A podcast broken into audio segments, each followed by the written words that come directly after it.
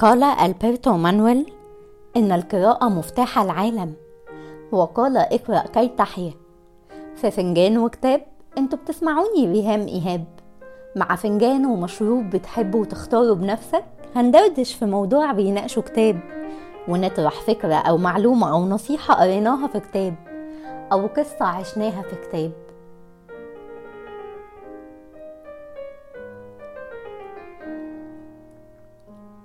لم أعرف في حياتي ساعات أحلى وأسعد من تلك التي قضيتها بين كتبي. فالكتاب كالبناء الجميل الذي يجب أن يشاهد فجرا وظهرا وتحت ضوء القمر.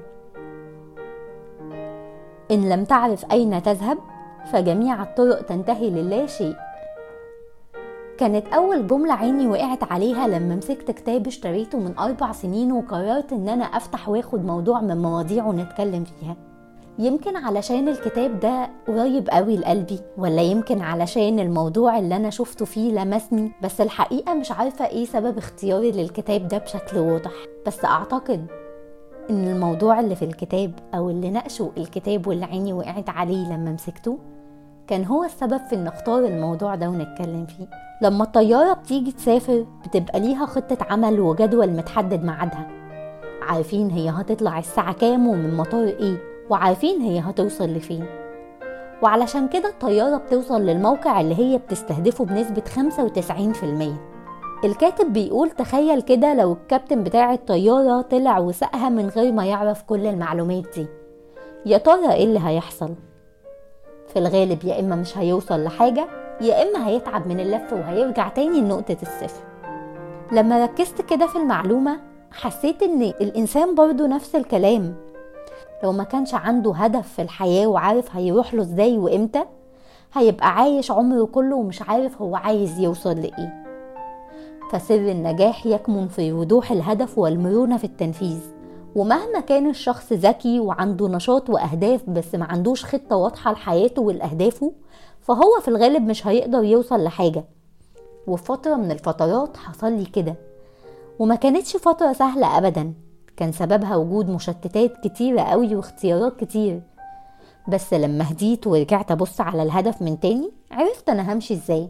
ويمكن اللي خلاني أفكر في فكرة البودكاست إن الكتب غيرت كتيرة قوي من شخصيتي للأحسن.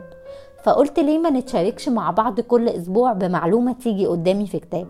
إحنا طول الوقت بنتمنى بنحلم بنتخيل نفسنا محققين كل أحلامنا. بس في لحظة معينة بنفوق على صدمة إن العمر بيجري والوقت بيضيع. وده لأن ما عندناش هدف عايزين نوصله فبنبقى ماشيين مع أي حاجة بتيجي في طريقنا. محتاجين نفوق لنفسنا. ونرجع لنفسنا ولطموحاتنا ولأهدافنا ونظرتنا الجميلة للحياة.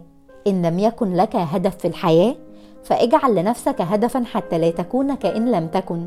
وعلى الرغم من إن وجود خطة عمل ممكن ما تضمنش الوصول لهدفك بنسبة 100% بس على الأقل هي هتضمن لك إنك مش هتفشل بنسبة 100% فما لا يدرك كله لا يترك كله.